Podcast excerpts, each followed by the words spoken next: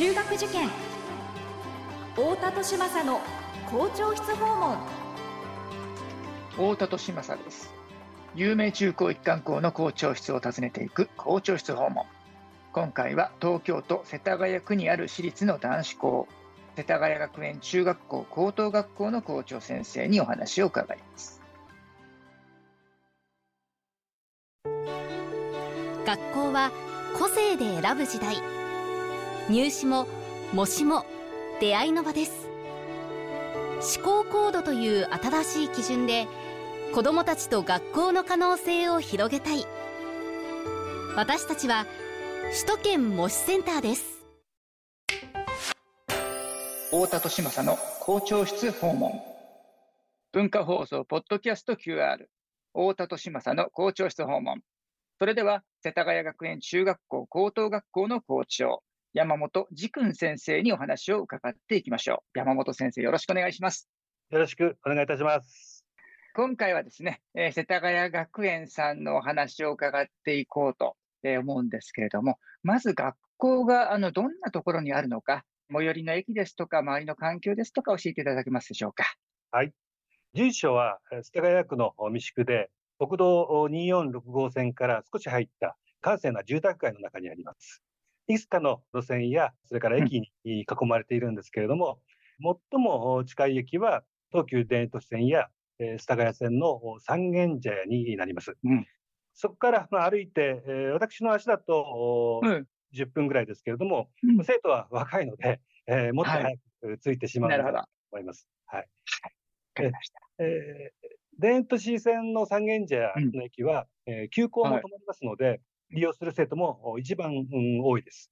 で世田谷線を利用している生徒は、田園都市線ほどはいませんけれども、えー、趣のある路線ですので、特に鉄道好きの生徒には、たまらないんじゃないかというふうに、本当ですよね。はい。あの、世田谷線って、まあ、いわゆる昔のちんちん電車みたいな風情が残っているね、はい、ちょっと小さな2両編成でしたっけ？そうなんです。はい。ね。あのー、小さな、今時珍しい。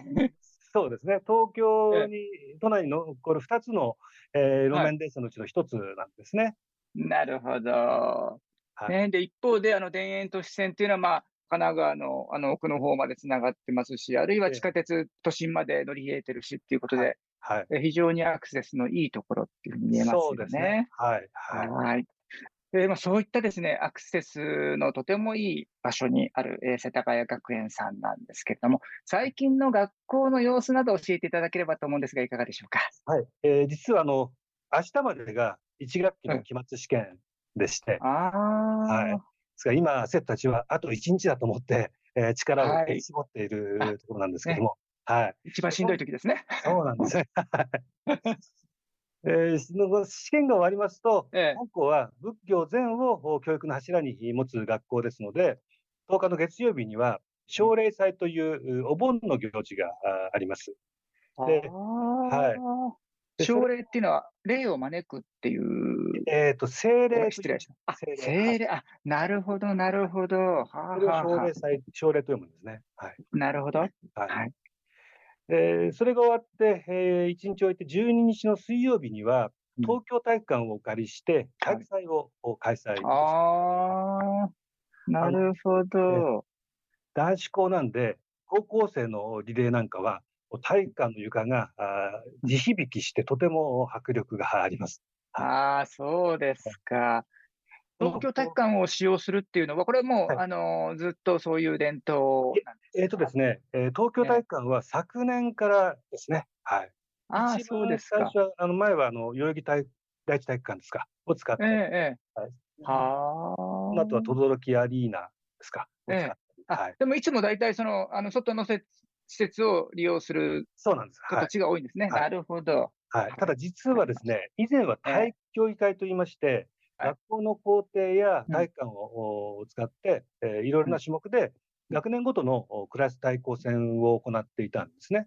で、あなるほど。それがですね、生徒たちの方から、学年ごとではなくて、学校全体が盛り上がって一つになれる、そしてみんながもっと主体性や共同性を発揮できる、そういう行事を自分たちの手で作りたいという声が上がりまして、2017年から今の体育祭が始まっているんですね。そういうことですね。なるほど。勉強になりました。ありがとうございます。はい。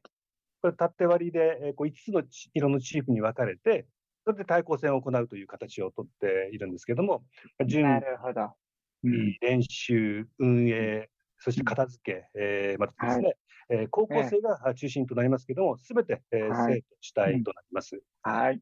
うん、なるほど、ありがとうございます。で、あの、この生徒主体というと、聞こえはいいんですけれども、うん、ただ一歩間違えれば、ただの放任になってしまうかと思うんですね。で、世田谷県では、生徒がこうしたい、こういうことをしたいと言い出して、そして動き出す。で、その後を教職員が見守りながらついていくという形で、絶妙な距離感でフォローをしています。はい。で生徒は当然、いろいろな問題に直面するんですけれども、自分たちで考えて、話し合って、協力し合って克服するという、そういうプロセスが明確にあるわけですね。でそれを経験するということは、これからの人生を考えても、とっても大きな意味があるというふうに思っています。で、あの、以前お借りした体育館の係の方が、こんなに生徒だけで体育祭を動かしている学校は見たことない。動き動きが機敏で見事だったと。いうことを言ってくださったんですけども、あのこれはもう生徒も、それから我々教職員もとても誇らしく、はい、いただきました。はい。で、ね、そういう高校生の姿を、ね、中学生は憧れを持つんですね。うん。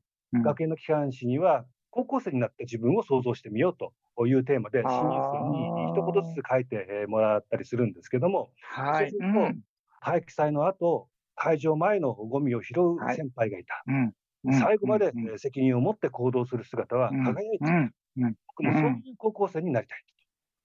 そんなことを書いてくれる子もいます。まあ、高校生が、中学生の良きモデルとなって、はい、そうやってですね。っていうのは、うん、継がれていくんだと思います。はい。なるほど。まさにこの、えー、5歳年上の、えー、お兄ちゃんたちがいるっていうのは、この中高一貫校の、ねえー、魅力ですよね。はい、で、このゴミ拾いなさいっていうことを先生が言うよりも、先輩たちがはい、えー、ゴミを拾ってる姿を見ることの方が、よほどあの効果的だというか、そうですね。はい。ありますよね。それがやっぱその、えー、先輩がロールモデルになってくれるっていうのはね、すごい教育力ですよね。彼らがその学年ごとではなくて、学校でたら一つになれる行事を自分たちの手で作りたい。まさにそれが今、あの実現してきているのかなというああ、そうですか。はい。はい。ありがとうございます。あの、はい、学力の3要素の中に、主体性、多様性、共同性っていうことがありますけれども、あの、これらは教えて育つというよりも、自ら発揮することで育っていく、そういうものだと思うんですね。で体育祭ですとか、それから9月には、我々、市祭と呼んでいる文化祭があるんですけれども、はい、こうした行事というのは、そう絶好の機会だというふうに思います。市祭では終わった時に生徒がスタ学園にはやりたいことを応援してくれる先生と環境が揃っていると。あるいは、この学校にいれば何でも挑戦できるということを言ってくれていて、とても嬉しく思いました。まあ、そんな雰囲気ある学校ですね。ですみません。あともう一つよろしいですか？はい、お願いします。すみません。あの、世田谷県は今の中学3年生以降ですね、本科コースと理数コースの通行性を取っているんですけれども、はい、あのその時に同時に始まった土曜プログラムというのがあるんですね。はい、でこれは生徒の知的好奇心を刺激したり、彼らの学びをより確実に、より深くしたりするために、通常の授業の枠を超えたアクティブで楽しい学びを提供していこうというものなんですけれども、えー、本科コースは各教科を幅広く、理数コースは理数系を充実させたプログラムを用意しています。で、え本科コースでは、あの先ほどの世田谷線ですね、その沿線の巡検に出かけたり、はい、こうショートショートをかけて、はい、あの星新一賞に応募したり、ああるいは英語に挑戦したりですね。で、理数コースでは、世田谷区の農協さんから農地をお借りしているので、そこで野菜を育てたり、えー、レゴでこう宇宙エレベーターというのを作って、えー、プログラミングで動かしたり、えー、好きの子にとってはワクワクするようなあ経験できるんじゃないかと思います。ああ、なるほど。じゃまさにその土曜プログラムというのは、まあ、学びの個別化とか探求化と言われるところに対応するプログラムですね。そうですね。あの、こう頭だけでなくて、うん、体と心を使って生き生きと学ぶ。はいうん、それを通して学ぶことは楽しいんだということを、はい、その実感をたくさん味わってもらいたい。はい、で、それによって、あの主体的に学ぶ姿勢が育っていきますし、そ、ね、その3年生以降の探究的な学びですね、はい、えー、その下地にもなると思っています。はい。学園はこの生徒の姿勢をクリエイティブな姿勢に高めたいと考えているんですけども、はい、その一環なんですね。で、あの3年後には、実は創立125周年を迎えますので、はい、えー、それに向けて、はい、教育内容、それから施設の設備ともにさらに充実させていきたいというふうに考えています。はい。ありがとうございます。ございます。では、今ちょうどそのまあ125周年というふうなあのお話もあったんですけれども、はい、あのそもそもにおいてこの学校、どういった目的でどういう方が作られた学校なのか、その学校の歴史についても伺っていってよろしいですか？はい。はい、須田学園は1592年、えー、文禄元年、豊臣秀吉の時代になりますけれども、えー、今は駒込にあるんですけれども、当時は江戸の神田台にあった吉祥寺という曹洞宗のお寺ですね、えー、そこに誕生した仙壇林という学寮を起源としています。寮なんですね。うん、そうですね、学びの寮ですね。はい。なるほど。はただ、あの、創立の年は、えー、明治に入って、当時の私立学校令に準拠するようになった1902年、はい、明治34年としています。はいそういう成り立ちですので、仏教禅ということが、教育の柱にあるわけなんですね。ただ、あのあくまで、えー、教育の柱として、えー、仏教禅があるということですね。はい。を強要するというものではありません。はい。はい。で、この教育理念を Think and Share という英語で表現しているんですけれども。Think and Share。そうです。はい。はい。And Share ですね。えーで、この言葉で表すようになったのは、1991年の創立90周年ですね。うん、その時に、うん、21世紀を見据えて、教育理念の再構築を行ったんですね。はい、それからですね。はい、で、これは、ブッダ、お釈迦様の天上天下唯我独尊という言葉を、はいうん、世界の人々にも理解していただけるように、はい、なるほど表現したものなんですけれども、天上天下唯我独尊というと、うん、世間ではエゴイズムの象徴のようになってしまっているんですけども、ええ、でも実はこの言葉には、人は一人一人がかけがえのない尊い存在であり、誰もが立派な人間になることのできる力を持っているという人間観と、うん、人は固有の価値観や文化を持っており、それをお互いが理解し認め合うことで、平和な地球社会の創造が可能となるという社会観、世界観が込められているんですね。はい、シンカードシェアのシンクというのは、この人間観、でシェアは社会観、世界観を表しているんですね。はい、で、それぞれ、えー、明日を見つめて今をひたすらに、えー、違いを認め合って思いやり残ろうというモットーを立てています。はい。ああ、なるほど。はい。この90周年の時の教育理念の再構築、これによって仏教禅という教育の柱ということがどういうことなのかということを理解していただきやすくなったんじゃないかと思うんですね。そうですね。はい。はい、で、この2つのモットーは、教室にも掲げてありますし、生徒たちはこの学校に通ううちに、このモットーがだんだんとこう体と心に染み込んでくるということを言っています。なるほど。ありがとうございます。まあ、そういったですね、長い長い歴史の中で、そしてまたこの時代に合わせた形でモットーを作り直して、鍛え直して、で、それがえ生徒さんたちに今染み込んでいるとね、えお話もありましたけれども、まあ、そういったですね、世田谷学園の、え教育のエッセンスをですね、はい、え何かその一般のご家庭でも取り入れるヒントですとか、あるいはの子育てアドバイスのようなものをいただければと思うんですが、いかがでしょうか？はい、わかりました。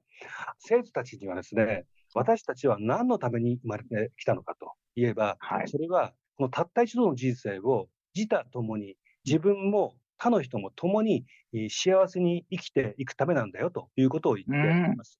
はい、先ほどの2つのモットーというのは、あのそのための指針に当たるものなんですけれども、これが体と心に染み込んでいく、その上で欠かせないものっていうのがあるんですね。でそれは感謝の心なんですね。ああの恩送りという言葉がありますけれども、こう誰かからいただいた恩に心から感謝をする人というのは、うん。その恩をいただいた方に返すだけではなくて、こう別の方にも送ろうとします。それが、うん。えー思いやりの心、自信の心で。すね。うん。それから、今ここに自分があるのは、決して自分の力だけではない。家族をはじめ、えー多くの方々のおかげさまである。でそのことにはい。思いが至ると、今ここにある自分をおろそかにできなくなります。今ひたすらに生きる勇気が生まれてきます。うん。先ほど、えースタラ県は生徒の知性をクリエイティブな知性へと高めたいというお話をはい。したんですけれども、実はそれだけでは不十分で、ええ。思いの心と勇気の心を伴ってこそ、人生をお自他ともに幸せに生きていける人とおなると思うんですね。でそういう人を育てることが、え世田谷県の教育の目的になります。はい。はい。おかげさまでありがとうというう感謝の思いを心に抱いて、言葉には言霊があると言いますけれども、はいそれを口に出して言うということは、とても大切なことだと思う。うん。はい。スタヤ君にもその感謝の心を育む様々な仕掛けがあるんですけれども、でもやっぱりお子さんのその心を育てる上で、ご家庭の影響っていうのはとっても大きいと思うんですね。はい。うんで実はこの校長室には、日めくりカレンダーがありまして、このう録音があの公開されるのは10日というふうに伺っているんですけども、はい。ええ、ええ。あの10日の言葉4月のは、10日。はい。はいうん10日の言葉は、親が子に与えられる最も大切な財産は、親の生きる姿ではないでしょうかということなんですね。はい。えーですから、ぜひ保護者の皆様が、まず、うんえーお子様にありがとうはいという言葉を、おね。口に出して、たくさん伝えて、えーいただきたいなとお思います。なるほど。あのありがとうって、地球で一番エネルギーのある言葉だと思うんですね。でそうすると自然とこう感謝のできる人、感謝の思いの強い人へとお成長していくんじゃないかと思います。あのね。学内のお弁論大会で以前ある生徒が、はい。家族がいる、ん。仲間がいる、うん。衣食住が満ち足りている、うん。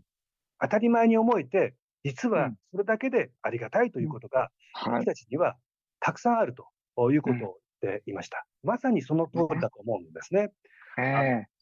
普段一緒にいる身近な存在なだけに言い忘れているありがとうがあるかもしれません。うんあるいは、照れくさくてえー言えない、ありがとうがあるかもしれませんで。すね。はい。もうあのそもそもお子さんはそこにいてくれるだけで、えーありがたい存在だと思うんですね。大切な、あ宝物だと思うんです。うん。でそれをうん。おお子さんに伝える、うそのお努力をする、でその姿勢を示すとうん。いうことは、はい。お子さんのお心の根っこですね、えーそれを育てる上で、とってもとてもお大切なことなんじゃないか、えーそう思っています。ありがとうございます。おかげさまでと、そのありがとうの気持ちとか大事だよっていうことを、えー親が口で子供に説明するんじゃなくって、まず自分の、えー生きる姿として実践を見てもらうと。はい、えーそうですいうねこ。とですね。で、その子供に対しても、まあ、そのありがとうという気持ちを伝えることも、えー大事ですし、そして、おかげさまでっていうのもね、その子供がいるから頑張れるってところって親もあるじゃないですか。その通りですね。ね。はい、そういう気持ちをね、ついついなんかもう、なんで言うこと聞かないのっていうことばっかり、ね、親をしていると、あの、目が向いてしまうんですけど、でもこれってすごく幸せなことでありがたいことだよねっていうことをね、親こそ忘れてはいけないという。そうですね。こう、ふね普段の生活の中でこうな見失いがちになってしまうですよね。なんで、なんでもっと勉強してくれないの？なんでもっとこうしてくれないのっていうね、はい。あの、もっともっとというふうな欲が親の方が出てきてしまったりするもんですけども、でもこれいてくれるだけでなんて奇跡的なことなのっていうね、はい。ことを、時々思い出さないとそうですね。おっしゃる通りです。いけないんですよというメッセージだと受け止めました。ありがとうございます。校長室訪問。今回は世田谷学園中学校高等学校の校長、山本慈君先生にお話を伺いました。山本先生、ありがとうございました。ありがとうございました。